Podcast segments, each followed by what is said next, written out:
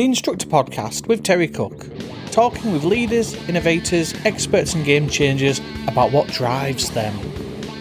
Welcome to the Green Room. This is the show that is not enforcing a 20 mile an hour speed limit. However, for other podcasts that are enforcing a 20 mile an hour speed limit, who have my full respect.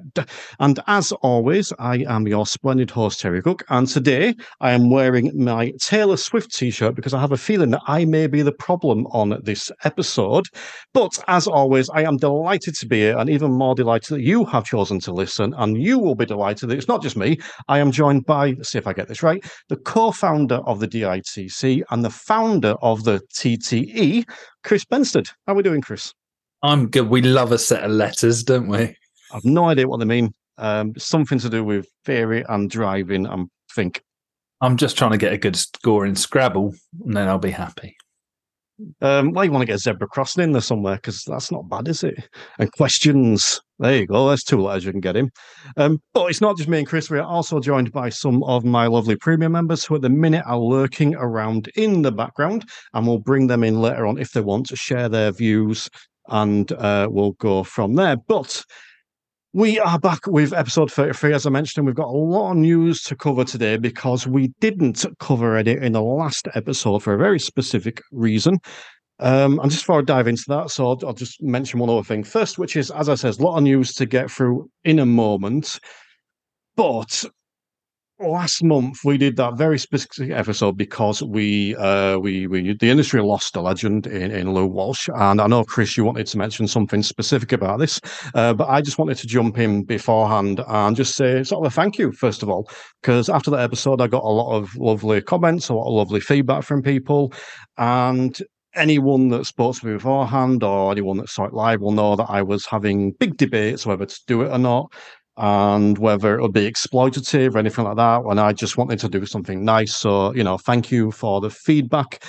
It was much appreciated because it wasn't uh, not the, the the the best of things, if that makes sense. I still don't know how to talk about it now, but you know, we do as we can. Uh, so, so Chris, what what are your thoughts? I know you you had uh, a few bits you wanted to share about that firstly, wasn't the feedback lovely? Um, I, I had some people getting in touch and and saying, you know, it it genuinely helped them through things to kind of process and you know i i don't i don't think we could have had better feedback including from lou's family which which was you know was really appreciated because we were both a little bit unsure. And I, know phil felt the same. It was raw. Um and uh you know, uh, yeah, I, I, think it was quite cathartic as well. You know, uh, any event in my life now, I'm going to be saying, "Can we do a podcast to chat about it?" Because uh, it, yeah, it definitely helped helped us work through things, and I helped. I think it helped a lot of other people.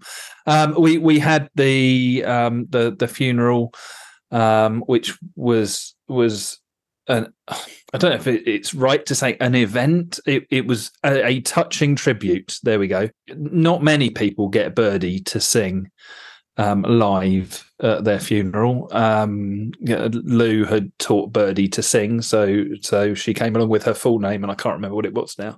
Um, and just everything was was you know absolutely appropriately a, a touch of Lou.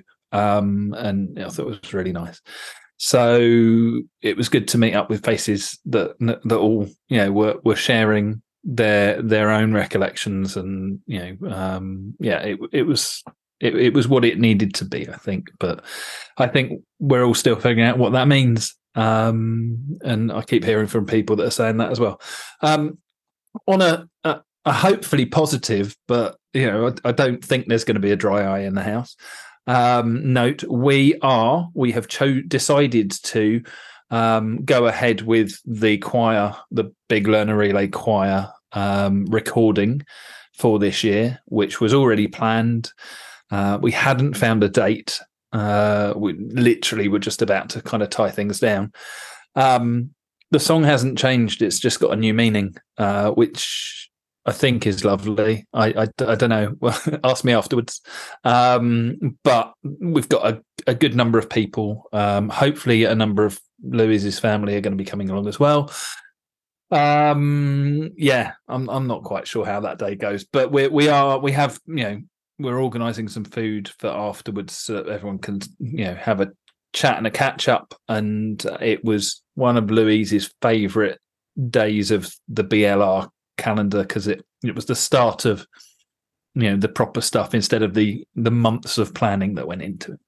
So if anyone is interested more the merrier. Um uh, it's on the 22nd of october. Uh, message me and i'll point you in the right direction or go and find the big learner relay uh, facebook page. The official one and the details are on there. I'll put links to that in the show notes as well but yeah I, I second what you said chris as well just the feedback was lovely um yeah, it was just very weird um, one to record. Hmm. Um, mm. And I think the other thing I'll just chip in here actually is it's one of the things I've got good at as a podcaster is segues. And I have no idea how to segue from this. So I'm just going to do a hard cut. Uh, so we're going to move on to the news because, as we said, we, we've we, we missed quite a bit. And obviously, over the last couple of months, and one thing that I missed in particular, and I don't know if this was actually August or July or possibly earlier, um, but I came across this on social media that Marmalade, the the insurance company for for learners, that Marmalade, um, not the you know preserve, they have stopped and cut all their commissions for driving instructors, basically.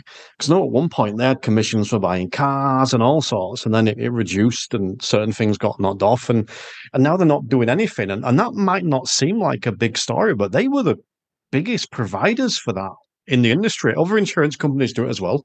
Uh, um, as far as I'm aware, for example, there may be others I, I don't know, but Collingwood are still doing this, to the best of my knowledge. But Marmalade, that was something almost they seemed to pride themselves on. And then this just kind of came out of the blue. So I just wondered if you had any thoughts on that, Chris. I cards on table. I've done a lot of work with marmalade over the years. Um, it was it wasn't anything I'd heard about either, um, and, until some someone questioned it, and we looked into it, and, and yes, that's the case. They have said they're looking at other options and, and other things going forwards. So, you know, maybe it's a sidestep rather than than it just being the plug pulled. Maybe it's a reflection on how difficult things are at the moment. We've all seen the price of insurance has shot up. You know, I, I don't know. May, may, if I'm being generous, maybe we view it that they're trying to keep our pupils' insurance policies down by you know not cutting us in on it. Um, so you know, it's it's more client centered that way, isn't it? It is, but there's potentially truth there as well. And this, I'm not throwing accusations at anyone, but it's like it's easy as a customer sometimes forget that other people's prices go up as well. You know, even you go to a local sandwich shop or whatever, if they put their price up, it's not always because they're after more money. You know, their prices have gone up. You think of us as instructors, fuel's going up, our insurance is going up. You've got all these cost increases, so we put our prices up accordingly. And if if they had that choice, for example, of increasing insurance or just cutting our commissions, I could understand why they did that. Obviously, we don't know that's the case, but I think it, it's good not to jump to conclusions. But you know, it is a, a, a bit of a kick for instructors because I know that's something I'd used in the past and and and you know earned a few quid from. So it's it's a little bit of a downer for instructors, isn't it? Yes, uh, yeah, absolutely. Especially when it's one of those things that you know you you, it's a partnership. Even if you you never speak to them you you are giving your reputation to to them. I, th- I think we always feel a little bit hard done by if if nothing else. Um, but hopefully you know uh, they'll hopefully be at the expo. We can you know we can have a chat and find out some more news and uh, let people know if there are any changes. Yeah yeah, it'd be good to see them at the expo. Maybe I'll grab a few minutes for a recording and we can get something from them. Speaking of the expo, there's a good segue. Uh, speaking of the expo, that's coming up soon. This is uh, the last green room before the the expo, which is it the eighth? It's the eighth of um, yes. October, isn't it? Um, so. yeah. um, we usually have a little chat about it before it, and you know we're usually quite full of praise and and, and stuff. So anything different this year, or do you think it's? And I don't mean that in a negative when I say, do you think it's the same? Do you think it's just a continuation of the good work they've done? It, it seems to be different names that are speaking, so it's nice that there's you know some differences there. Um, they, I, there's going to it's going to be a couple of big big differences. Um, I think one one is, as we mentioned, Lou Walsh, um, and uh, the other one, if if anyone knew um, Sue Duncan's uh, partner Jeff, um, who was it, the epitome of a gentleman, just absolutely to the the waistcoat and just how he spoke, and I just he you say the word gentleman, he comes to mind. Um, and you know, sadly, he he died um, shortly before uh, before Louise, um, and know, it, it was going to be difficult anyway. Um, uh, that's magnified now. So yeah, I, I think you know. Um, I always remember with the expo walking in and seeing him. I, I, that's going to be another another odd one. Um, and I, yeah, I, I think there'll, there'll be some reflection and you know, uh, memories going on there but the stands will be much the same. I don't ex- ever expect there to be anything groundbreaking and new. Um, free ice cream again, we hope. Um, or is it vegan? Their ice cream? Uh, no idea. No, no. That's just all the more for me. If it if it's not, it's fine. Um, and uh, hopefully twenty free pens. Um, but outside of that, I, I think there's yeah, um, there's there's at least three decent you know speakers going on, um, and uh, it'll be interesting to see what happens. Um, DVSA are in attendance, so you know we'll see. I must admit, I've, been to a few of these now. So I think the two of the the expo and the, the conference, and one of my highlights is always seeing you with your goodie bag. I've never seen anyone look as happy to have a bag full of pens and stuff. It's an amazing moment. Um, I'm a big fan of the expos. Anyone that, that listens knows. I think it's you know, it is free for us to to go down and take part in, and, and it's a great event. You know, there's some great speakers there. It's great to get the different exhibitors. I think what I'm finding the more I go is I'm I'm enjoying the networking side of it more. And by that, I don't mean going and, and sort of almost doing business to business transaction. I mean just the meeting of new people. I think I'm I'm really enjoying that, and you know that's not necessarily who I am, but I'm enjoying the friendliness and the camaraderie that's down there. So on the flip side, you know, I, I, realize I'm saying that, but I'm also going to ask people to come and watch me on stage. So I'm telling people to do the thing that I'm not going to do much of. But what I did do this year, actually, I've created my my list. So I'm not going to go and see all these people uh, because I'm going to be doing the networking. I've said, but I've created a, an itinerary of who I would go see. Uh, so who you, would, who you well, would see. So yes. that sounded like you'd made a list of people you're definitely not going to talk to, and I, I was chomping at the bit then. No, I have that list, but I'm not going to read it out. um, I'll, I'll do that in the green room extra. Um, the, I mean, look, I appreciate that in the same way as when I did my top ten instructor resources for Josh's YouTube slash podcast channel. Um, I offended a lot of people by not mentioning them. I appreciate I'll be offending people by not mentioning them on here, but I'm going to say it anyway. So 9 a.m. I would be going to see Racy Griff. I love her. Uh, 9.45 would be Kev and Tracey Field. 10.30 would be Bob Morton. I think that also uh, is up against uh, Lee Jack and Knowles, who I would be keen to see, but I've always got a soft spot for Bob. The one I couldn't decide on genuinely was my 11.15 because the Stuart Lockery is on, and I'm a, I love Stuart, and also Abigail Britton. Well, she's advertised Abigail Britton. I think her name is actually Holland now. I think she's married and changed her surname. But as we know with the instructor instructor, they're not amazing with names. Um, are they Christ, Ben Steed? Um, but I, am Abigail is the DVSA. For those who don't know, she's at the DVSA. She's in charge, uh, head of recovery, and uh, she's in charge of the um, You Ready campaign. and I'll be keen to, to see what, what what she does there. I'm feeling self aware now. Um, anyway, uh, 12 o'clock, I'd then be going to see Amy Hartley. Uh, 12.45 would be Phil Cowlett and Diana Todd. 1.30 would be, uh, oh, grudgingly going to say this now, Chris Benstead.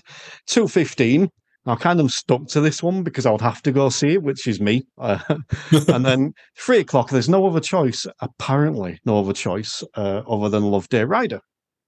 Which brings me, oh, segue, uh, to the next question I was going to ask, which there was a brilliant question on, on Facebook not so long ago by Gareth Marchant. Now, I'm a big fan of Gareth Marchant. I think I love some of the questions he posts online. He's been on the Green Room once, um, a couple of years ago. Go check his episode out. But he was asking a question around should the DVSA headline? Is that giving out the wrong message if the DVSA headline? And it's something I'd never considered before. Now I'm going to kind of put my two pennies worth in um, around the, the marketing side before I throw over to you because I can understand why they do it in, in terms of a marketing sense because that sounds like a big name. The chair or CEO, whatever role is of the, the DVSA Loveday Ryder. That sounds like big compared to Bryce Bensteed. You know, compare those two. Which one has, no offense, Chris, but which one has more pulling power in that sense? I can understand from a marketing standpoint, but from a standpoint of the industry, should the DVSA be headlining?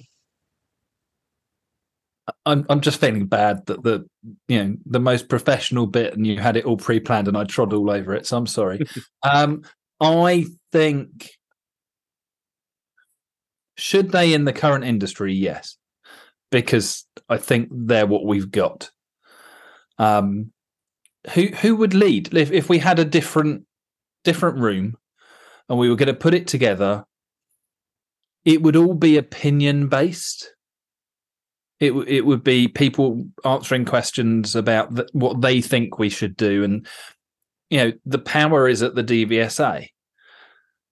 But I agree with with Gareth that it's you know that they, they are the minimum standard setters.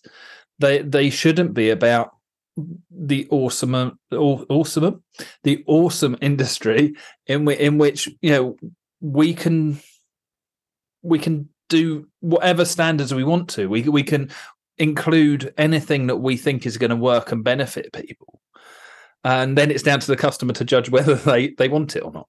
Um, and I think if, in that world where we're we're looking, you know, upwards and outwards, no, they shouldn't because they they're setting the minimum standards, and why would we worry unless there was an issue with those? You know, it's who would you rather go and see some inspirational speaker that can make you think that you can do anything?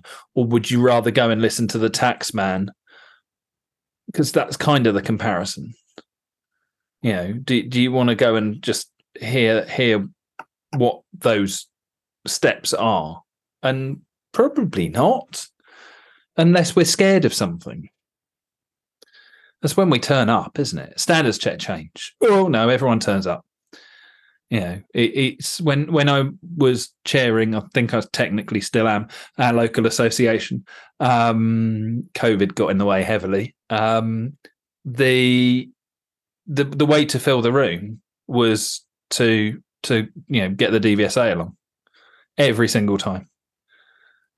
And it shouldn't be like that. Yeah, there's some amazing people came along with things that would benefit your business and make you more money. I don't think the DVSA are ever going to do that. So depends what we're in it for, really. I think, and I'm using hypothetical numbers here, but let's say that 800 people regularly went. Let's use that number 800 people attended. Mm-hmm. Do you think if the DVSA weren't going to this one, that number would drop? Significantly. I'm not on about tiny fluctuations again, we haven't we haven't got anything else. The the expo is the only one of its kind. Know, previously there was um, Mike did the instructor show, and yeah, there was there was another one that was a, a, you know kind of free event. Go along and hear people speak. We're we're down to the expo, um, which is the ADI and Intelligent Instructor.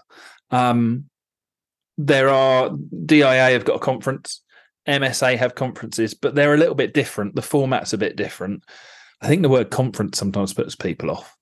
Um, I've always thoroughly enjoyed them when I've been, um, but the expo is a different beast, a different way of working, which I think allows you to kind of, you know, mooch around and have a look, and you don't have to feel structured inside of it which probably appeals to a lot of the industry.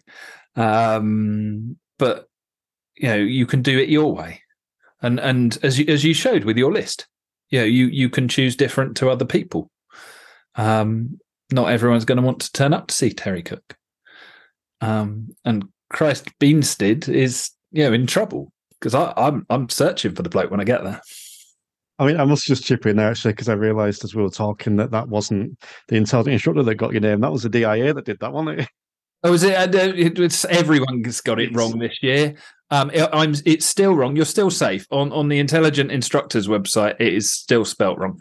All right, fair enough. So but, it's it's okay. I find this topic fascinating. I really do. And uh, I mean, just on that list for a second, again, I know this will be different for everyone, but how how awesome is that? You could go at nine o'clock and go and watch all of those things, and there's quite a variety. Just in that list, I've said now for anyone listening that's unaware, every time slot I put on there, there are three people speaking, and I've chosen one from each one, the, list that I would go to, and that's no offense to anyone else, by the way. So anyone that is unaware, there's actually triple what I've just described. But how cool is it that you, I could go and see that list and, and you know take part of that. I think that's awesome. But this whole thing about Ocean headline, it, it brings back. I'm not dwell on this too much because we spoke about it before, but the, you know the the standards check headline in podcast episodes or in when it comes to training, we use the standards check. It's not always because it's about the standards check. More people will listen. You know, one of my highest downloaded episodes is when I spoke to the DVSA.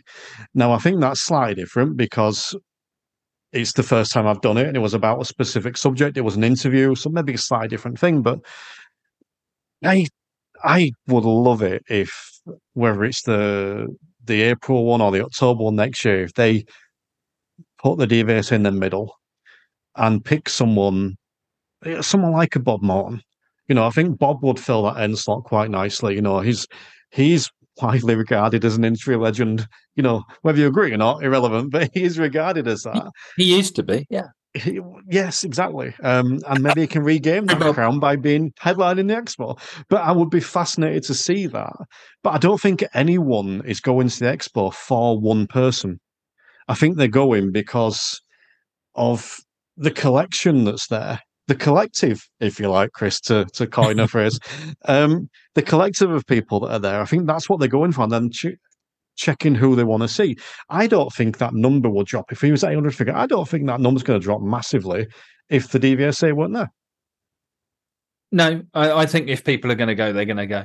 I also, as you pointed out, if there's three people on at the same time and the DVSA are on on their own, then arguably you get three times as many people in the room with the DVSA by default. Um, I, I wonder how much you know keep them there till the end is to keep people there until the end. So they'll they'll you know they'll hold out until a bit like um, end of credits you know uh, uh, during a film. Um, you know you you sit there just to find out there aren't there's nothing worth watching. It was you know you, you held out for no reason. Um, I I would like it more if if there was more challenging going on, and I think so often we as as instructors let ourselves down if if we do it collectively that someone will get caught up on their local traffic light sequence or something at their local test center instead of asking the big questions. And and you know and, and really going what what is it about road safety you're only going to get political answers anyway. So, yeah, I, am I'm I'm I'm I'm less bothered because um, I'm less influenced by what they say nowadays. Because um, I've I've heard it before. Um, it is when changes come along, and at the moment, if there's a question that's not about waiting lists, I'm going to be impressed. Going back to what you said, because uh, just thinking about it, it, it's interesting. You were talking about like would people hang about if they had a DVSA for the middle of the day? And then you mentioned previously about it's the choice of listening to the tax person or the inspirational speaker. I mean, oddly, I've got the tax person on my list, but you know, no, it, no offense to tax people, sorry. Yes. um, but do you think we need something, or maybe I'm phrasing this badly? Imagine if we had something that excited us do you know what I mean? Imagine if that end thing, that three o'clock slot, was exciting. Because again, no offense intended to Loveday or the DVSA, but that's not exciting. No one's going to the expo. Go, oh, I can't wait to listen to Loveday. That's gonna, I'm gonna go away buzzing. People are either just curious to see what she says, or they want to throw a question about waiting lists, like you said. Imagine if they'd got um, I don't know, a, a, like you said, a motivational speaker. Uh, what's his name? Daniel Priest. I know he's not a motivational speaker, but someone like that, or or a Dan Meredith. You know, been on my podcast. You know, these sort of people. Nothing to do with the industry, but someone that could come in and deliver some impassioned about something, something to be excited by, or even if you switched it around slightly. Now, I'm not going to use me as example, but imagine if you had someone interviewing Loveday Ryder at a specific thing that isn't where she's not just going to go, oh, I, am going to waffle a bit and then just go on to the next question, where someone actually says, actually, you're wrong there, and let me tell you why. You know, um, that would be different. And you know, and this isn't a criticism of intelligent instructor at all. It's just me, my brain wandering now. But imagine if you had that thing to end with, something that was genuinely exciting. That would be the thing that made the numbers go up. Would you agree? Yes, I just don't know what that would be with wide reaching interest. It, it's probably a reflection of of the eclectic mix of driving instructors that you know there are no two the same, which is you know strange because often we'll have different opinions, but we're, we're often of a similar type of person, or you know, there's there's similar traits there, but it is so wide ranging and and I just wonder whether you know what what would that be? Um, you know, if if we stick a wrestler up there, you're you know like a proper big name, you're you're going to be front of front front of house trying to get an autograph. I'm probably not going to turn up. You know, I, I yeah, I, I just I wonder what that. I don't know who I would want need it to be to to kind of feel that I wanted to go and engage. Yeah, it, it, it's interesting. Maybe, maybe maybe there's a poll in that. Let's let's get some recommendations. It's definitely a poll for any of you guys watching now. Feel free to chuck some suggestions in the comments for who should headline as this inspirational, motivational person. Um, but what I am going to say is that because Love Loveday is not in the same room as me, technically I'm headlining that room because I'm the last person on. So you know, I'll go with that. Uh, and and it is uh, myself and Sophie Thompson, and uh, we're going to be talking all things uh, mindfulness theory training, as well as mindfulness for ADIs and self care. And I'm making that quite a broad topic because I haven't decided yet. Um, she keeps asking me what, what I'm going to talk about, and I haven't decided, so I can't tell her. but something around those topics should be fun. Uh, so make sure you're coming along to that. Because she works so well when she's not prepared. People like um, preparation. Unfortunately, I'm not great for that. So we have got some suggestions. Uh, I would love to see Chris. I'm presuming that's you. I'd love to see Chris interview Loveday. I've got a shout for James May. James May could be quite good. Yeah, um, I quite like the idea of James May. Either way, yeah, keep those coming in if you've got any other ideas. But there was another idea put forward, Chris. Uh, it was an idea that I someone suggested to me on my social media that uh, was then pointed out that you suggested me a while ago. Uh, but unfortunately, I must have either been in a really grumpy mood or a really happy mood, one or the other. Uh, it was put forward that we could do an alternative and just start recording the green room randomly. There's an idea. Still, yeah. Um, when you put that to me, I genuinely at the time thought like that would be too militant. It would be like, let's show them. And I don't know how I feel about that. I don't know whether it would just be a bit dickish. And I can't decide whether just let I'll tell you what, let's go and do this green room and show them, and then three people turn up and we look like a a bunch of imbeciles. Oh, the last uh, last time we did exactly that thing, except we did it just me and you in the car. So so yes, it's our ball. We're taking it with us. Yeah. Uh, so no one could not turn up and watch us because we didn't give them the choice. Um, but I just wonder, you know, just to use that example, what how, what do you reckon? Should we do a green room? Should we? Should you just jump on stage when me and Sophie have finished, grab a mic, and start recording with me? Yeah, we, we, let's broadcast the secret plans uh, that's going out before the expo, and then you know, you know, give the game away. Yes, no, we should. I it basically a sit-in. Um, you know, I, I think yeah, whichever room it is, we take it over and, and just carry on regardless and see see see who the genuine supporters and fans of uh, as I said that Phil Cowley pops up on the screen saying I'll be there. It, it was a given, Phil. It really we wouldn't have it any other way. Um, so yeah, I, I, you know, it. Why not? I'm not bothered about what they've got to say. We're not going to miss anything. Um, you would think that they've all got got all of our email addresses, so they'll keep us informed if there's something important to know. Um, I mean, Richard Borges and Richard Stores are currently arguing over who's going to have the privilege of throwing us out. so, um, all right. Well, you know, we're over 30 minutes into the show, so we may as well introduce ourselves. Uh, we'll, we'll come back in a second with um, 20 mile an hour zones, amongst other things. But, Chris, do you want to just take a moment to uh, tell everyone who you are, where they can find you, and what you do that's so special and unique? Um, yes. Uh, I'm Chris Benstead. I am the co founder of the Driving Instructor and Trainers Collective, the DITC, which is the signposting platform for the driving instructor industry. If you're looking for something, get in touch because we probably know where it is, unless it's something to do with socks that have, you know, your washing machine swallowed one of them. Can't help with that. But um, anything else instructor related, get in touch. We can probably help. Um, getting particularly good at uh, people who've got points on their license at the moment. So be careful. Don't touch your phone when driving because um, those phone calls are really depressing. Because um, you know it, it's unlucky. It's it's very rarely blatant rule breaking. It's just someone's done something stupid in a moment. Um, I also do theory training um, on Zoom, one to one, supporting pupils, particularly those with specific needs. So if you've got any questions about that, get in touch.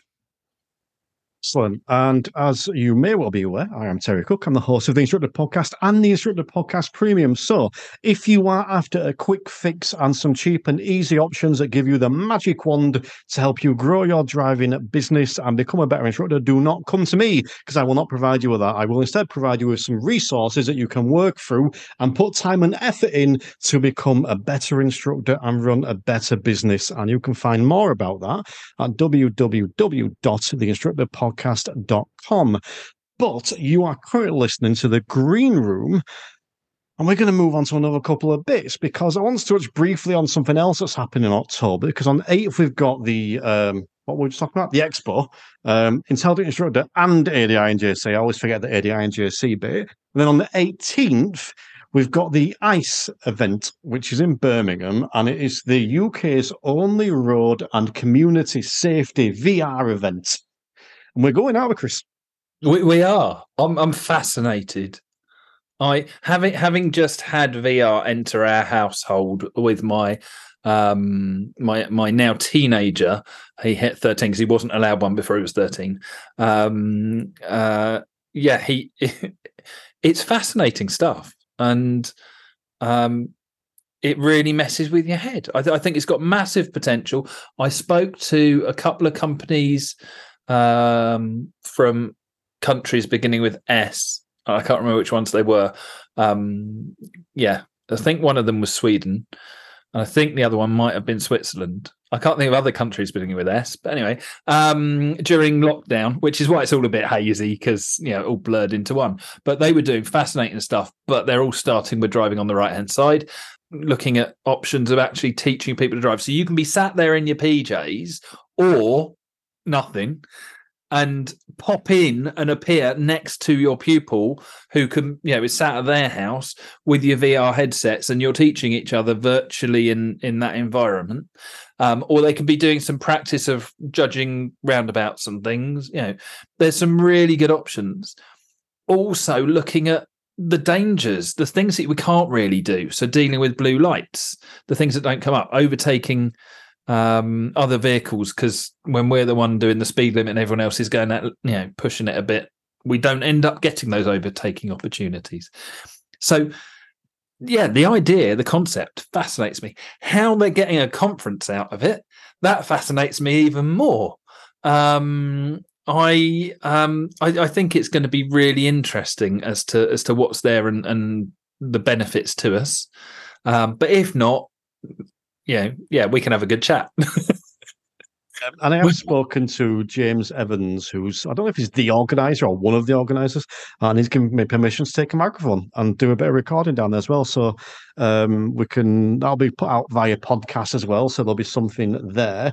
Uh, we have got a very important question in the chat that I think it's worth bringing up. Um, So I like to bring up the serious points as they come up. Uh, and it's from Kev, who says this is his first live green room, but he's watched many and he has one question. Is this a Terry and Chris beard off? Um, no, is the answer because I've had mine cut, I've had mine trimmed. Um, It is trimmed. What are you talking about?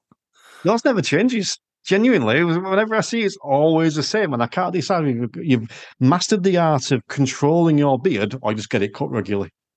I, I get it cut fairly regularly by a barber that refuses to take it any shorter than this because he um he's jealous.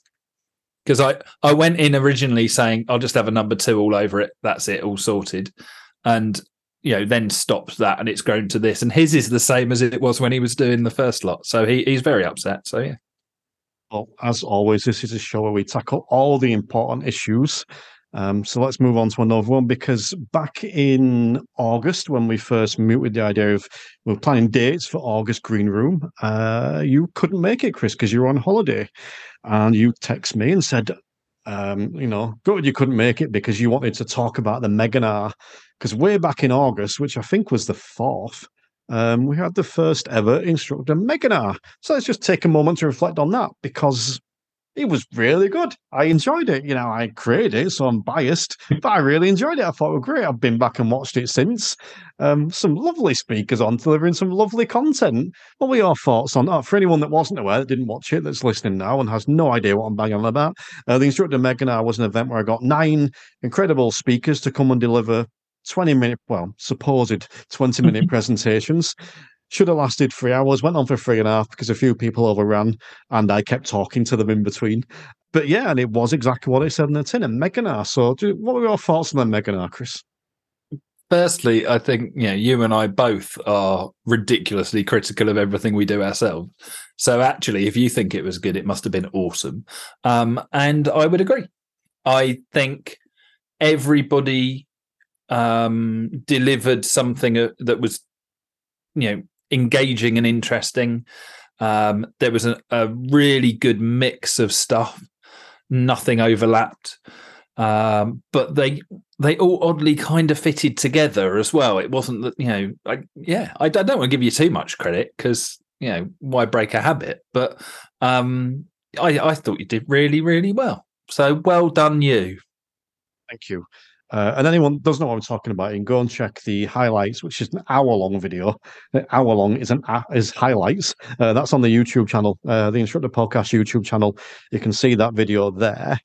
Um, yeah, this, I thought the speakers were really good. I'm not giving myself credit for that, by the way. Uh, I'm, I'm giving the speakers credit for delivering awesome presentations.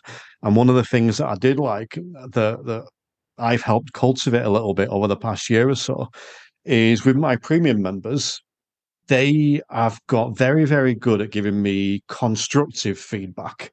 You know, they're not just, oh, this was awesome, this was awesome. They will tell me what they like, they'll tell me what they didn't like.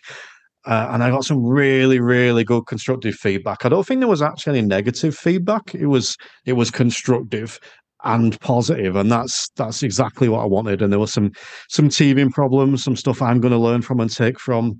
Uh, but I have announced the next one, which is January the seventeenth.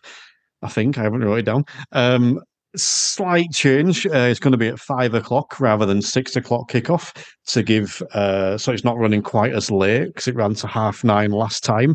But more details will be available for that. So ideally, sign up to the Instructor Podcast newsletter and you'll get announcements and details of how to join up and stuff over there. But it will be the same again. It will be in its private Facebook group where you join that Facebook group and it'll be broadcast there on fingers crossed the seventeenth at at 5 p.m. Off the top of your head, Chris, is there anyone you'd like to see? Apart from Loveday Ryder, obviously she'll be your top choice. Was exactly the name on my lips. That was what I was going to say. I was going to say Loveday Ryder. So um, I'm going to have to think now. Um, who would I like to see? We'll go James May. Um, um, you know, we'll, we'll punch high. Um, Quentin Wilson. Um, he's always good as well. Um, no, I I'd I'd like to hear actually the name you mentioned earlier, uh, Dan Priestley, Daniel Priestley. Um, I think his what his take on driving instructing as businesses. Um, anyone who hasn't come across him, um, KPI, key person of influence, and is he oversubscribed as well? I think. Um, but he's got a few books out there. Um, and if you get a chance, some of his training's free. Go to it. It's it's he's he's bang on it. Absolutely brilliant. Um, and and I'll also go with the one you said earlier of Dan Meredith. Um, I think you know something about business would be a, a really nice nice way to to go through things, and maybe slot a comedian in the middle who can just take the mickey out of driving instructors for a bit to make us remember that actually we're not God. That'd be cool. I quite like that idea, but I was imagining the email. Fancy coming on to do a Megan for instructors where for 20 minutes you take the piss out of us. I think that would work. That's probably the best email I've ever sent to anyone. Old um uh uh uh, uh Oh, help! Rob uh, Rob Beckett was was defending learner drivers the other day on Twitter, saying that you know anyone who gets up the backside of a, a driver, a, a, learner driver, should, you know, should be shot. I don't think he quite worded it like that, um, but yes. So uh, yeah, uh, we can have a chat. Have a chat with Rob. Speaking of people that get up the backsides of the car in front, Wales have introduced a 20 mile an hour zone. Um, they have introduced a 20 mile, that's a good segue, wasn't it? They've introduced a 20 mile an hour zone. It is not a blanket 20 mile an hour zone. It is a 20 mile an hour zone for residential areas where traffic meets pedestrians. I think that's how it's been described. Uh, and also, and I did not know this until I did a little bit of digging, councils have been given uh, permission to change speed limits back. So it's only mandatory where there's schools. So if in six months' time the council is looking at certain roads and they're finding that it's not working in those areas, they can change the speed limits back. Now, I have not been looking forward to talking about this, but I feel it's right that we do. So, Chris, what are your thoughts on this not a blanket 20 mile an hour speed limit enforcement in Wales? Really upset that I can't see Phil's face. Um, because this is normally the moment where you know we we lock eyes and we have a different opinion or something. Um, I uh, I firstly think you know it's also only applies when there's a Y in the day of the month and you know all these other rules. It's so bloody confusing. It looks really simple on the face of it, um, and and then it, it's not. it seems like a real. I, I don't quite follow, to be honest. Um, but I'm not in Wales, and I'm not planning on going there for a while, so I, I haven't massively tried to understand it. But I just feel it's confusing. Um, I'm not in much of a different area because I'm on the outskirts of London. So if if I go the other side of the M25 and, and head in a bit, it's all pretty much 20s anyway. Um, do I think it's helped road safety? No, not in the slightest. Um, and the worst thing that's happened is confusion. So we've got a local town that put in 20 zones during COVID um, and then took them out again afterwards, but only took out half the signs. So that causes danger because com- confusion causes collisions. Um, I think that if people are being foot try and highlight danger rather than force them to do something without reason. Because if people are, are, kind of forced into it and, and just told this is what you should do, they'll have a differing opinion and they'll do the opposite. Lesson for the DVSA there as well. Um, so I think actually it's probably going to do the opposite of trying to make things safer. And the people that it is aimed at, unless they're heavily enforcing, and last I heard, there weren't any extra police out there to enforce, um, unless they're spending a fortune on road traffic cameras of sorts where people will slow down for that camera and then speed up again. And I, I'm not a big fan, but I've never been a fan of enforcement over education anyway. I actually thought that we were further apart on this than how you described it.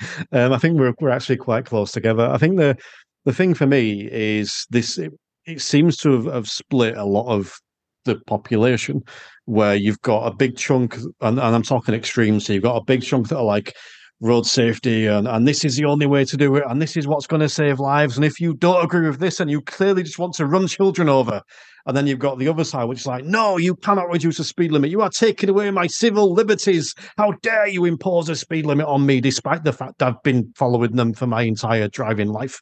Um, and i think more you know you've got the two extremes and they're the people we're here and I think mm. most people sit somewhere in the middle, but as with anything, it's he who shouts loudest is heard.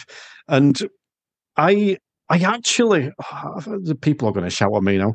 I actually quite like the principle of it. I I, I agree with you in the side of education um, over enforcement. I do believe that, but I'm also one for thinking just be, there are things that I can think of that I would rather have done than a 20 mile an hour zone. You know, I better education, more police on the roads just to enforce the current measures, better signage. We currently have a, a two. There's a road local to me that currently has a 50 sign and a 60 sign next to each other, literally next to each other. Um, so there's all kinds of stuff we could change. You know, mandatory driving tests every 10 years, or that one out the backlog, but you get my point that I would have prioritized over this, but I don't think that makes this a bad thing in principle. I think that the thing you touched on there massively is implementation. I think that's the thing. It's not been implemented very well. It's confusion. However, if you follow the speed signs that are there, you you're not going to have a problem uh, unless you get a 50 and a 60 next to each other, which obviously isn't ideal. But if we have the situation where we ha- currently have with 30s, you know, everywhere else, where there aren't signs, because street lights mean 30 and we have that situation. We again we had a road locally where they went from 40 to 30 so they took all the signs away. So rather than having signs along there saying what the speed was there was nothing because street lights mean 30 but it only works if you know. And and if you understand that principle and so many people don't. And from the people that i speak to that are doing speed awareness courses not driving instructors, but it's the thing that they learn. Uh, the thing that oh, I didn't know that you know streetlights meant thirty. Um, so it's, it's getting that across. As I say, it, for me, it's education. Um, and uh, it, we I've always liked the idea of having a traffic light system on roads where the second there's a crash, it gets marked as a red road and it slows slows right down, dramatically take the speed limit down because there's been a crash.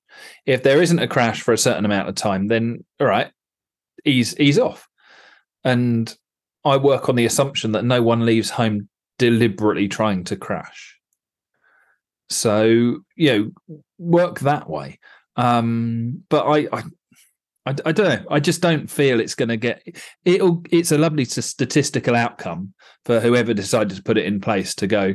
Well, it's it's had this benefit, but those statistics will be fiddled to represent whatever they want them to represent, like all statistics do.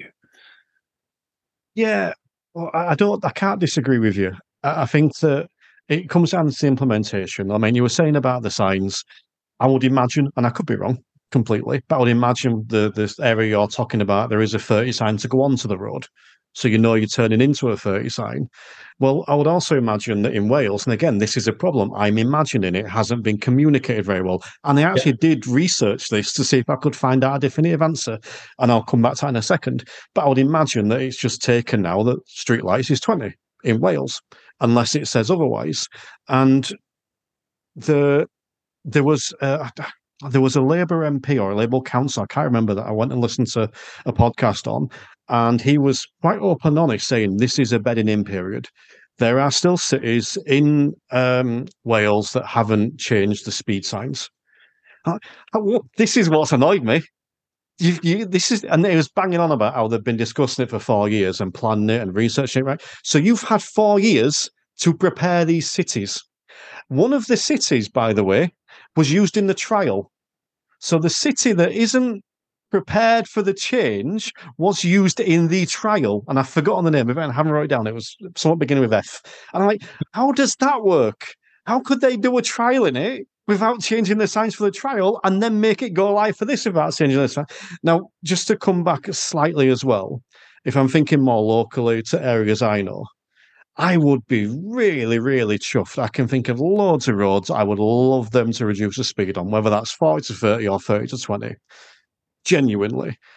But not as in the national speed limit, not as in restricted roads are reduced to whatever, but as in this road's a danger.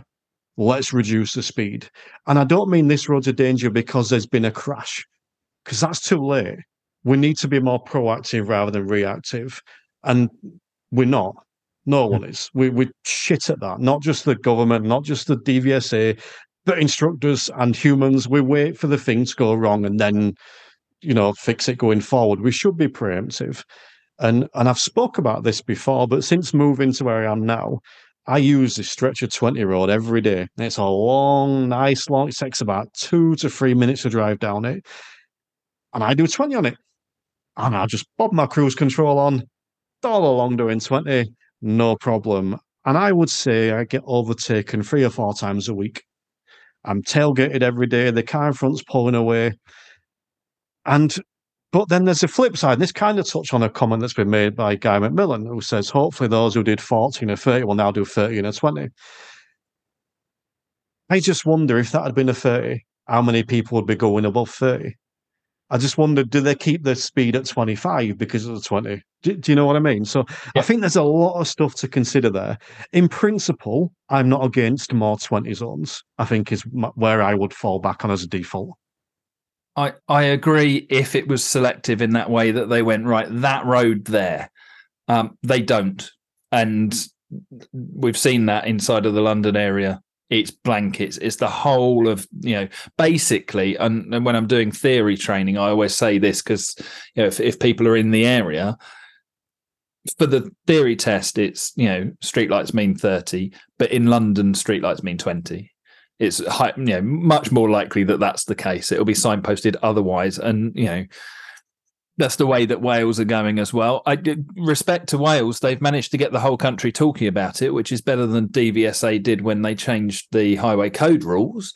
And most people still don't know um, that the H1 rule and and the um, you know associated rules have changed.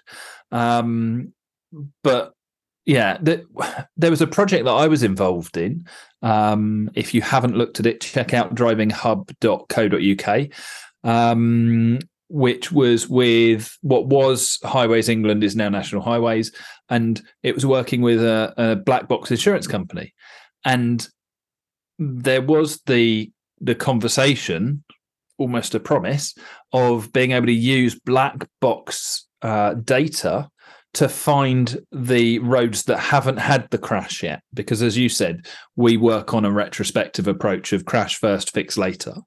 Um, but actually, if you have black boxes going, well, everyone's driving that junction too fast because you know the the the um, the black box is picking up on the forces acting on the car. Maybe then we could put something in to slow people down a bit earlier, or you know, slow them down at all. Um, I think in the modern techno- technological world, there should be options to do that. Um, it, I don't think there's an appetite with insurance companies to share data, uh, but if they did, that would be a nice approach. So, you know, it's, as something that is a, we're not just going to sit here and say 20 is not good, um, but that there are what we want is it done in a sensible and intelligent way rather than, you know, it's all bad.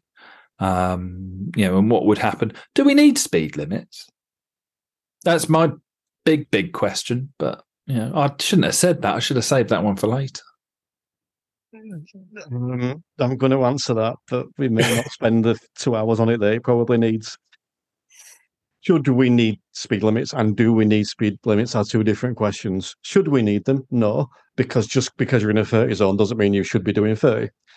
Unfortunately, do we need them? I probably think yes, because people are stupid and don't pay attention. And I think that that's part of the reason. Well, I I genuinely bought some new bleach today, and it says "do not drink" on it because we need to tell some people this. So I think that oh I'm not going to go any further down that road because, excuse the pun, not going any further down that road. But what I will say is, before we came on air today, on air, um, I was speaking to you about um, I'm becoming a grumpy old man. And I'm trying really, really hard not to. And I'm catching myself in so many areas. You know, all the fuss about Sam Smith because he dressed a bit provocatively at concert. I'm like, let it. David Bowie were dressing worse like that. Elvis dressed worse than that. You know, and it's like I'm not gonna shout at a cloud about that, but road safety is the one that I struggle with. And as much as I completely agree with everything you've said, I can't argue with it. I think that when there's a lot of people complaining about it just because they want to go faster. And I think that if you look at the core reason, not, not on about any of the conspiratorial reasons, but you look at the core reason of it being for road safety and not wanting to kill people because you are five times more likely to die being hit at 30 than 20, I think is a statistic. And something I didn't know that I found out recently was that your body is designed to handle 20 mile an hour impacts because some people can get up to that sort of speed. So your body's kind of designed to to manage that. But once you go over that, you're not designed to combat that anymore. And I found that quite interesting. But anyway, slightly off topic. But I, I don't have patience for people that just moan about it. I think if they brought this in, yes, we can be specifically critical, as you have been, and as I have been during this, and I have no issues with that at all. It's when it just becomes a, oh, yeah, but I want to do 30 and I just want to go fast. And oh, the Alliance of British Motorists, wah, wah, wah, fuck off. And it just really, really annoys me when people are like that. So here we go. We've got some amazing humans that, that want to uh, share some thoughts. I'm guessing, Chris, I don't know about you, but I'm guessing that there's going to be some 20 mile an hour points raised here. Um, so, Kev, you came in first. Uh, so, do you want to what, what what what do you want to bring into this conversation, Kev? Uh, the only thing I wanted to bring in was about headlining at the expo, and I genuinely, genuinely would love to see Chris interview Loveday. Yeah, I'm good. I'd love to see it. Absolutely, love. I mean, to be honest, I would have loved to see Chris and Lou interview Loveday. That would have been awesome. Um, but knowing how much you love them, Chris, I I would really dearly love to see that. So if you can put it to the organisers that there are people out there that would love to see it. Yeah. I, that there was a lovely moment at the DIA when I slightly overstepped and she put me in my place. Um, and, and anyone that was there will tell you the whole room froze. Um, I still I still stand by my point that getting rid of the B plus E test was stupid um, and had nothing to do with road safety, which was the comment that I couldn't keep quiet at the time. But um, but we, we we have made up since and and yeah we have spoken. Um, yeah, I I don't know. It would be interesting, definitely. And if there is a because I'm planning on going, and if there is any other questions that aren't related to waiting times, I'll give a round of applause at the back of the room. I mean, I feel like I should chip in here and say I'm, I'm only slightly offended that you know there is someone here that specialises in interviewing people and does it every week, and I, and yet you're choosing Chris over me. You know, whatever. But he Chris... he who shouts the loudest. That's all I can say. That's a very valid point. Um, Chris, what would you ask Loveday if you had her on stage? I'm putting you on the spot again, but is there anything that springs to mind, a challenging question that you would specifically ask her? Oh, that is on the spot, isn't it? Um, I'll tell you mine while you're thinking. Yes. Yeah. Be something along the lines of without blaming driving instructors or the general public, why is everything so shit? yeah, you've worded that better than I would have. Yes. I, I, to be honest, I agree that Terry should be doing it because um, he's far better at interviewing than I am. Um, um, but it'd be fun, you know. Um, I, I think, yeah, it would. Rather than the question, it would be the holding to account that would be the thing that I think is most important and, and doesn't happen. You know, um, yeah, very very rarely does someone come back and say, actually, that's not true. But just as an opportunity, because I don't think it gets said enough, um, when uh, the people like um, Carly Brookfield from uh, DIA, Peter Harvey from uh, MSA, um, the the committee member because there's a few of them. They kind of share the load from the NJC. Um, when they are in the meetings with DVSA, they do hold them to account like that, and they they do stamp their feet. Um, and yeah, it does happen. So I, will just take the moment to actually acknowledge the fact that you know they they they do jump up and down on occasion. It doesn't mean it gets listened to, but yeah, no, it'd be it'd be a good one. I, I I think it's got it's got to be about waiting list, isn't it? It's got to be. My question would be why didn't they change it to 18 instead of 17 for the driving test? Because that I'm I'm going to keep hanging on to that for as long as I can. Um, but yeah, I'd, I'd like them to justify their actions. It's worth mentioning as well because you have given some credit to the the associations there, and, and rightly so. But a little bit of credit to actually the DVSA in particular, Loveday Ryder, because she doesn't need to come. She doesn't need to come and answer those questions or give a talk. She could just hide away, you know, and and you know, so full credit to her for turning up. I think that it is worth mentioning that she does that because I have to be honest, I think if I was in her shoes, I wouldn't. So, you know, fair play to her. Um, okay, Tony, what can we do here for? What's what's on your mind? An awful lot. Just settle down for a minute. Uh, no, no. I just want to catch up with you. You you, you mentioned the mega now. I thought it was absolutely mega. Um, I could learn so much, and I got so many resources from that. Um, so I'm looking forward to the next one. Um, this is not enforceable. Uh, we've not got police on the roads, and we, we've we've not. They cannot concentrate on such a an important issue like this. So whoever's come up with this idea is a great idea in theory, but, but actually, how are they going? It's the dickheads that you want to be stopping going stupid speeds, and this isn't going to do that. And I really feel it's a it's a great idea, but I can just see all the operational police officers with their heads in their hands thinking, "What next?" But it's true, isn't it? That's a really good point. Actually, it's something we we didn't mention the fact that if people just decide not to adhere to it, then what what's what's going to happen? You know, the again, some listening to a specific podcast today in preparation for this the the feedback they were saying from some of the trial areas, and a couple of the cities really embraced it, and the feedback was really really positive, but a few was really really negative.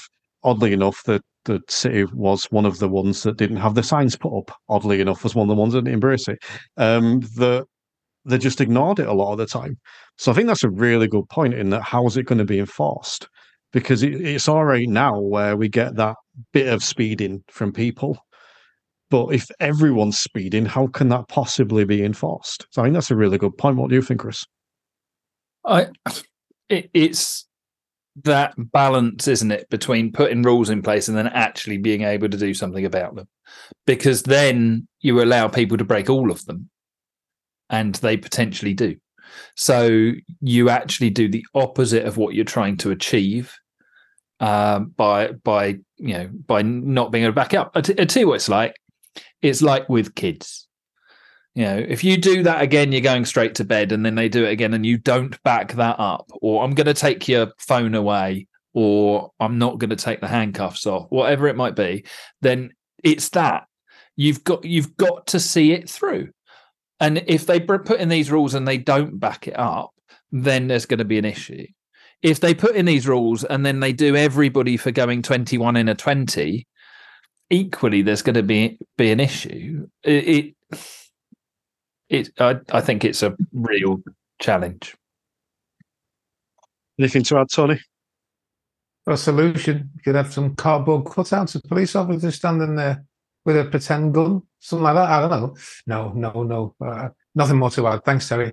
I love some real police officers there, not cardboard oh. ones. I mean, I get your point, but as you said, and I think I touched on it before, I think there are things that I would have done before this, definitely. I'm not saying I wouldn't have done this eventually, but more, and again, going back to what you said, Tony, the, the officers in place to actually enforce it, the hmm. signage in place to enforce it. You know, if there'd been researching it for four. And I can't get my head around this. They've been researching it for four years. They did it in a trial city, and that trial city still hasn't got all the relevant. Uh, so I, I, anyway, I'd not try not to repeat myself too much. We're, we're joined also by a, a fellow podcaster uh, in Nick Smith. How are we doing, Nick? I'm not too bad, Terry. Thank you. And you? Oh, but I've seen your smiley face. Obviously, what what what what have you got to share with us today? This 20 mile an hour speed limit thing. It's. I thought we were supposed to be in the United Kingdom. We've now got the situation where the theory test is wrong for two different countries in the United Kingdom. Because in Wales, of course, if you pass your theory test in Ross on Wye, if you work just over the border in Wales, which how do you answer the question? Does traffic change the question? Okay, and so does it now specify only in England? It says in England, Scotland, or Northern Northern Ireland. Yes. So Which is no, ridiculous. so there's no longer a theory question about Wales. No. Because they, they didn't do that for Scotland when the national speed limit for trucks was changed and Scotland didn't do it. But we've got national speed limit in Scotland for one type of road is different to the rest of the country. We've now got street lights mean something different in, in Wales than they do in the, in the rest of the country. There is no borders. There's no way to check that the person that's driving in Swansea has, is even aware that there's a speed limit change. And I know they say ignorance is no defense, but you, here ignorance is actually a defense. It's it, when the rain starts, it becomes twenties, and where the rain stops, it's thirties. That's that's how Wales works in my experience. So that's fine. So you've gone to a French stadium. I I I agree with the, the, the theory stuff. I think that the fact they've changed it and it's going to Wales, I, whatever. Um, I disagree with the ignorance defense thing. I, I don't think it is. I think that it should have. I go back to what I said before. It needed to have been implemented better. There needed to be more awareness. Dan Hill said it on a podcast once about why can't there be a an app or, or something like that? Because everyone's got a phone, so it's mandatory that if you are a license holder, you have to complete this online course every year or every time there's a significant change. And if you haven't completed it within six months, you get your license revoked. You know, I appreciate that's quite a big dramatic change, but so is changing the national speed limit. So, I, I on one hand, they are wrong to not implement it properly. On the other, if people, as, as a couple of comments have alluded to today, if people aren't asked to read the highway code, that's on them. If people aren't bothered to keep up to date with stuff, that's on them. And I used to be one of those people. You know, before I became an instructor and actually started paying attention to the fact that, oh, if I keep driving like this, I could kill someone. I used to be one of those people. And guess what? If something had happened, that would have been on me 100%, not on the you know, if I'd have still been driving now when I'm not giving way to someone on a on a junction and they're stepping out, that's on me because I wouldn't have taken that on board. If I go to Wales and I haven't decided to brush up on the any rule changes before I go there, that's on me. Now, all right, not everyone's as forward thinking as that, i.e., the the the do not drink sign on bleach. I, I just think that sometimes we have to be careful to not make excuses for people. Um, and I'm guilty of that as, as much as anyone, whilst also whilst also being critical of the poor implementation. I think there's a really delicate balance to be had there. But there is, even with relation to speed, more important things to work on. Drivers of large vans. When was the last time you saw a large van doing 60 on a motorway rather than 70, 80, 90? I know there's generally good drivers in every type of vehicle generally bad drivers in every type of vehicle. But, and yes, that was said specifically with my standards check examiners.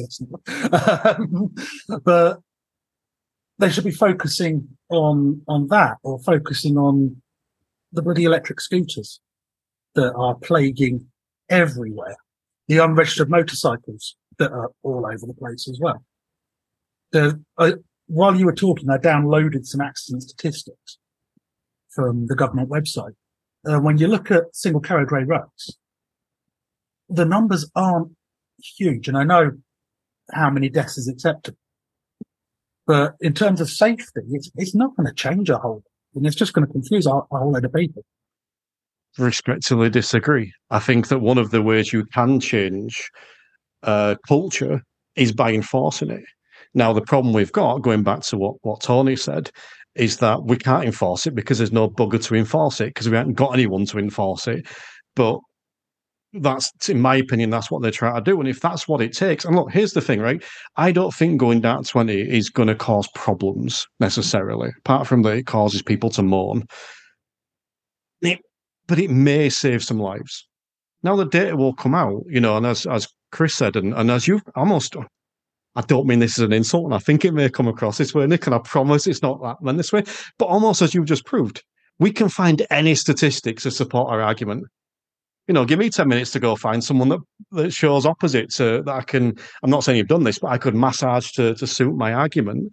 So, whilst I'm not saying I disagree with you necessarily, I just think I don't really see the massive problem. And but again, maybe I'm looking at it from the perspective of I'm looking at all the people that are really kicking off, not like you, that's coming at it from an intellectual standpoint.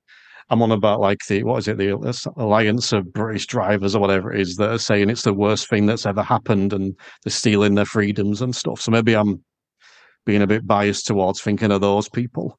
But yeah, I just think that the, the concept isn't atrocious. The implementation is. No, if different people, different opinions. Wonderful. I don't, I don't think we're Wonderful that, world. I don't think we're that uh, far apart. As I said to Chris at the start, I don't think we're disagreeing. I think we've just got a slightly different view on what we're actually talking about. Anything you want to touch on with that, Chris? Um, no, I was just reminded of the thing we haven't mentioned, which is ULEZ. Um, because potentially, if my car was six months older, it'd cost me twelve pound fifty to go to my house every day. Um, and I think that's a similar thing. Is this blanket approach to try and get a result? If I turn right coming out of the driveway, I'm in the middle of fields and you know farming area, and apparently it's it's London. Um, so you know, I, I think whenever you have a blanket a blanket solution to something, you're always going to get the opinions. You're always going to get people that are either end of that bell curve as well. And actually, let it settle. Let it settle, and there'll probably be some kind of happy medium. I'm not going to comment on ULEZ, because I have an opinion, but I don't know enough for it to be a voiced. if you like. Um, all right, Phil. Let's let's move over to your good self. What what do you want to bring into this conversation? Um, I first want to bring up that, that Chris mentioned that he handcuffs his kids, and we just brushed over that. I've just come to expect stuff like that now. I never said they were my kids. Oh True. God, Yeah, oh yeah, handcuffing other people's kids is fine. Right, Freddie? Partic- particularly if they're annoying. Uh, um, yeah, I would. I sort of kind of just concur a little bit. I, do- I do agree with Chris on this one. Um, so th- there's a shock. Um, actually, no. To be fair, we agree on most things. Um, I I think it's just a bit lazy. Is is the way it doing the whole blanket approach of the whole. It it should. And the problem with it being lazy is it means people are less likely to respect the speed limit because there will be roads that are 20 that you're driving along going there is no way in hell this should be a 20 um and we I, in, I'm in exeter at the moment and there are roads in exeter that shouldn't be a 20 because they went overhaul on 20 signs there are certainly roads that definitely should have been a 20 that got moved to a 20 and the but I think it was just a case of it, it, that blanket approach. Just it means you lose respect for the speed limit, and then people, but not us because we're driving instructors, but we will be the only ones on the road driving at the speed limit.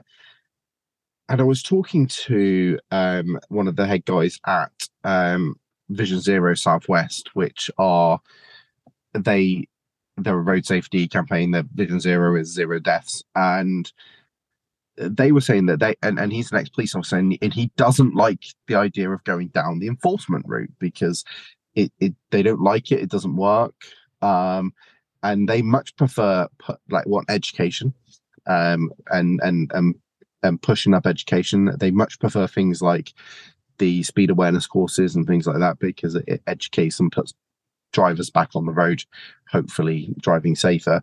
Um, and things like if you want to reduce people's speed, make the road feel like it should be slower. So changing things like the road furniture, changing the width of the pavements and stuff like that, it makes it feel like a slower road. Rather, and I get that that's more expensive than than chucking up a few signposts. Um, or just saying that the speed limit's changed. Um, but the that that's the way I would go. But again, it's it's a money thing, and and I, if they were going to do it with just speed limits, then I think they could have been more specific about which which roads um, to have more respect for them. So I want to touch on two things there. Firstly, I love that point about the the lazy aspect of it. As soon as you said that, like that just resonated somewhat chronic because that that is what it feels like. You know, I hadn't put that word to it, but that's what it feels like. It's just how come let's just do it everywhere. Screw it. We won't pinpoint this. And I think they have pinpointed a little bit because I say it's not every single road that's changed, but it just feels like let's just do most of them. You know, and and I think that's a really really good way of looking at it. And I think that that's probably where they're wrong in the the, the almost a lack of due care and attention. Because as you said, if you know we've all been down the roads that don't feel like they should be the speed they are, but you kind of put up with it because you know a bit further down it'll change or whatever. But if every road's like that, eventually people are going to start giving up. The, on the the other just thing I wanted to touch on, and I, do think we have to be a little bit careful with this, and, and maybe I'm in the wrong for thinking this. I don't know. Is I think I touched on it before that there is a list of stuff we could do before, and I think everything you've said there is correct.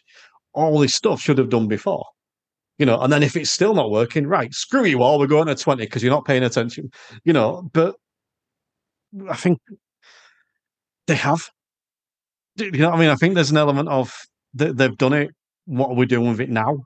And I think that would be an interesting place to move the conversation a little bit. Not necessarily now because we've been talking for a long, long time, but I think that that I'd be interested maybe to have that conversation next month or at the expo on the 8th. Well, love this talking. Well, we'll bring that conversation in then. All right, so it's 20. What are we doing about it? Because let's be honest, there's every chance that could happen here as well.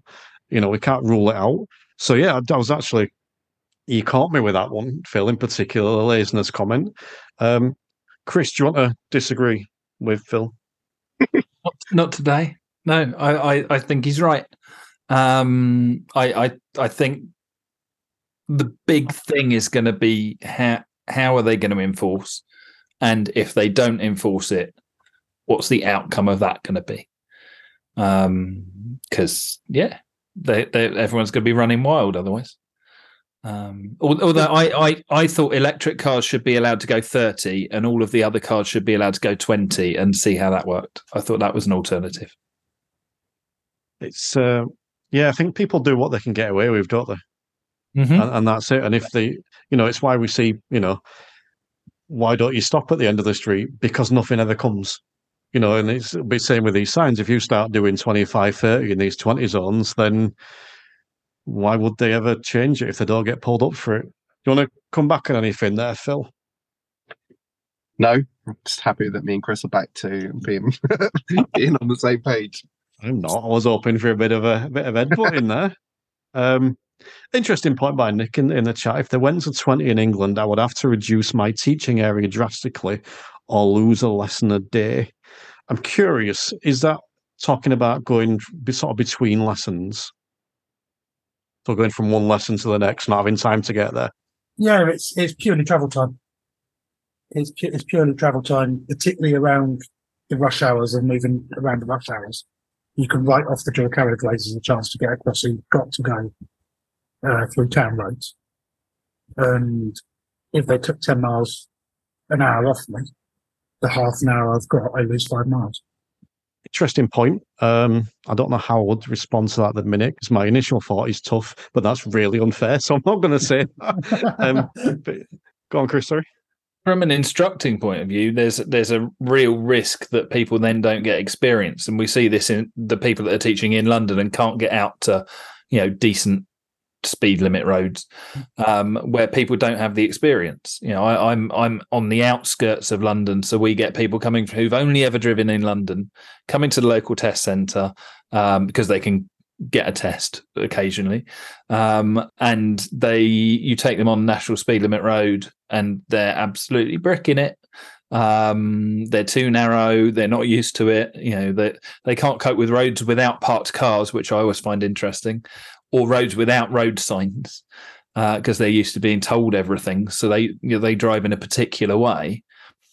I wonder if if go, going back to the stats actually for a second, if the national speed limit, you know, country roads are the ones where more people die, is doing this inside of you know inside of a, a reasonably wide area reducing people's experience level going to increase those crashes that are happening and will they deem those to be connected to the 20s if if that were to happen because what they'll probably say is we need to make more roads 20 because those roads you know the the it's going to be a disproportionate gap you know because of that an increase in gap because of that um I, it, I, I think it's going to be really interesting to watch. I'm glad I'm not in Wales.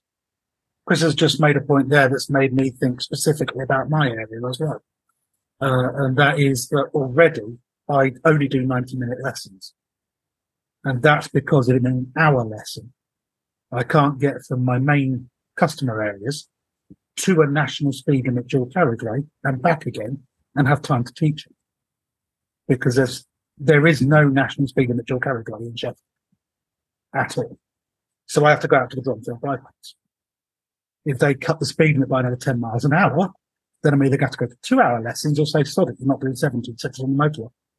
And then I'm taking somebody that's never done 70 and dump them straight into a motorway. Which Yeah, is usually, that- which is usually smart motorway and down to 63 quality anyway. I think that ties in what you said there, Nick, and, and, and Chris, to almost a little bit of what Phil was alluding to about the things we could do instead. And this it's, a, it's talking about overhauling the system. You know, if you look at a driving test and, and what you experience on a driving test, or you look at specific areas and what you experience in specific areas, some people have lessons and will never get on national speed limit roads. Others will never go on motorways. Others will never go in rural areas. Some people will never get in busy town centres. You know, whatever it is. So, you know, I think that's again a, maybe a slightly different conversation for a different day, but that's where you overhaul the testing system. You know, that's where you have to take certain courses, if you like, in, in certain areas before you get your license allows you to do that. That's going back to the whole graduated license thing. Also, massively regretting that I didn't ask this question on my six for 60 because I think this would have caused a bit of debate. I'm going to put this in the next one, Chris, just to warn you. Um, all right, Guy, what, what do you want to bring in? Yeah, hi Terry. Um, I think listening to all this stuff tonight, you were talking before about becoming a grumpy old man, and yeah, that's happening to me. I'm afraid. I think I'm getting quite depressed, really, watching with everything that's going on, because the more that seems to happen, it just seems to be until we actually start to police some of the laws. You might as well scrap them anyway. You talked we've heard or talked before about the um, electric scooters. Um, e-bikes, they're supposed to only do 14 miles an hour. Got overtaken by one doing 30 the other night. We couldn't keep up with them even close to it. If they're not going to actually police any of these rules, there's no point in having them. So, what's the point? And as with result, as with um, the theory test, unless they start putting some sort of, even if it's just an online thing that you have to do every five years in order to keep the license, no one's going to actually bother to read these things. Because I did um, quite a lot of studies in social sciences with the OU um, a few years back, and unfortunately, a person can be very smart, but people in general are very stupid, and they will just go for the lowest possible thing. That's all they will ever do. So until we actually incentivize them or enforce it, what's the point? I'm going to do something to you that I haven't done to the other guys. Um, what do you suggest them As, as as instructors, because one of the and I'm going to put a caveat on that actually for the context. Um, you guys know from listening to this podcast that, and I've tried to avoid doing this today, that I'm not. I don't just want complaining and moaning. That that's never been my thing. I want uh, answers. I want solutions. I want suggestions. So, as driving instructors, because we can't make the government change their mind unless someone's going to run for prime minister or start their own party. In which case, you've got my backing, by the way. Um, What do you suggest we do? We all we can affect is the next generation of drivers. We can't do anything about the people that are already on the road, and unfortunately, it's the people that are already on the road that the problem. See there, when we were talking before about inspirational speakers, you almost made that sound like a negative. To me, that's inspiring. We can impact the next generation of drivers. As soon as you said that, I'm like, yeah, we can. Yeah, uh, and to me, that's what we should be doing. That's that's this whole conversation. We've been talking about 90 minutes now. This this that's that's what I'm going to take away. That comment. Sorry, Chris, for all your our conversation before. But that that sentence, we can impact. Now there will be some people that listen to that and they won't hear what I heard. They will hear, oh yeah, but we can't affect the other drivers. They won't hear the positive of, but we can affect these people. And I actually Absolutely disagree. right. We can keep our people to be. They're going to be. Hopefully, they're going to be more. Um, they're going to be safer than the guys that are already on there if we're doing our job properly. Well, this is why at the beginning, you know, when I get a new learner, one of the first things I say to them is, if you assume that every other road user, and by road user, I'm not just talk, talking about car and van drivers, whether it's cyclists, pedestrians, cats, dogs, squirrels, the lot are all complete and utter morons are out to get you and drive accordingly. You're not going to go too far wrong. So they're already expecting that's all we can do. We can just put them in the best place to deal with the idiots that are already out there. And I, I hope that's not coming over as negative, but I think we've got we've got to try and you know keep these people safe. I take it as positive, although I disagree slightly when you say we can't influence the drivers on the road. Now, I think we can. I don't think we do it enough as instructors. You know, it's something you probably heard me speak about before about the front we can put on, and it might not influence everyone. But here's the thing: if you influence one other driver every year, you're potentially saving a life. You're potentially reducing that KSI statistic. And that could be because of the influence that you have on one of your students who goes home and talks to the parents, and the dad thinks, Oh, actually, I never thought of it that way. Maybe I'll do it this. It could be that you share some road safety stuff online and one person sees it and thinks, Oh, that happened to me once. Yeah, I need to change this. It could be you create a use my example, create a podcast that people go and listen to. The Five Minute Theory podcast, for example, gets a lot of listeners that aren't learning to drive. They use it to brush up on the, the theory skills so they don't forget this stuff. So I, I think you're actually underselling yourself. I think you're giving this really positive comments to begin with, but then undersold potentially the influence you actually have on the current drivers. The problem is we just don't see it because what we see is a negative. We don't you know, think of your learners. They don't notice every car behind them at the lights. They notice the one car that one time that beeped at them. So I like that point. Chris, anything you want to touch back on there? I think the social factor is is something that we don't recognize enough. Um, there was uh, World Bank report. I think it was 2015, but don't hold me to it. Um, in which uh, they did a study of things that were going on, on around the world that was about you know social change. And in a country in Africa, they put stickers on the buses where there was a high high level of fatalities on the road. People get hit by a car, they they'd leave them to die at the side of the road. It was it was pretty pretty nasty. And they just said if you see bad driving, shout at them. Now, we see that a lot. It's not bad driving. It's normally someone shouting at the car with the L on the roof saying learn to drive, which I always find a really, you know, strange thing to shout. They are well done for being able to read. But if we did that the other way, maybe we should shout more and criticize the the negatives. May, maybe there's you know there's more to that as not us as instructors, but us as a society if we can make something you know not acceptable then there's proven you know proven ability to have change there. So I, I, think the best thing we could do as instructors is is what you've just said which is is have that positive angle and and not just go bloody cyclists. Um, when was last time you played spot how many good cyclists you can see in an hour because they're all out there. There's some brilliant cyclists. We've got the um the the the Velo girls locally. They are such an awesome group. It's a pleasure to get stuck behind them because you know that sounds really wrong. I'm going to start that one again, but um, but no, you know they're they're not going to do something stupid. They're not because they really take it seriously and and they you know they they look after themselves. So yeah, it, I, I, think if we could spot the positives, um, then know it's definitely something worth uh, worth thinking about. I think it's good to shout about the positives as well. I think that's the other thing because, I mean, from my example, I've had it a few times recently. I had a, a motorbike coming behind me, so I edged over to the left a little bit, and he went round and just gave me that little wave that they give you where they put the hand out. And then I had one where I, you know, slowed down for awesome rider and they give you a little thank you. And it makes you feel good. And you go, I'm going to do that again because they gave me a thank you. How many learners do we do that try and get the smiley face on the lights because I like the smiley face? You know, so I think that, yeah, we'll shout the negative stuff, shout about the good stuff. It's all there. But anyway, uh, we've covered all the news. So shall we get stuck into the main topic of the show now? um, no. Um, does anyone want to say anything else? Give me a little wave if you've got anything else you want to bring in and I'll, I'll bring you on. Uh, what Chris was just saying sparked off uh, a remembrance in me. I do drive a CPC course as a road for truck drivers. And we're talking about different types of road users and we've got the usual thing about BMW and Audi drivers and Mercedes right on the back bottom. And I think what we also need to be doing is almost educating people about the psychology of other road users.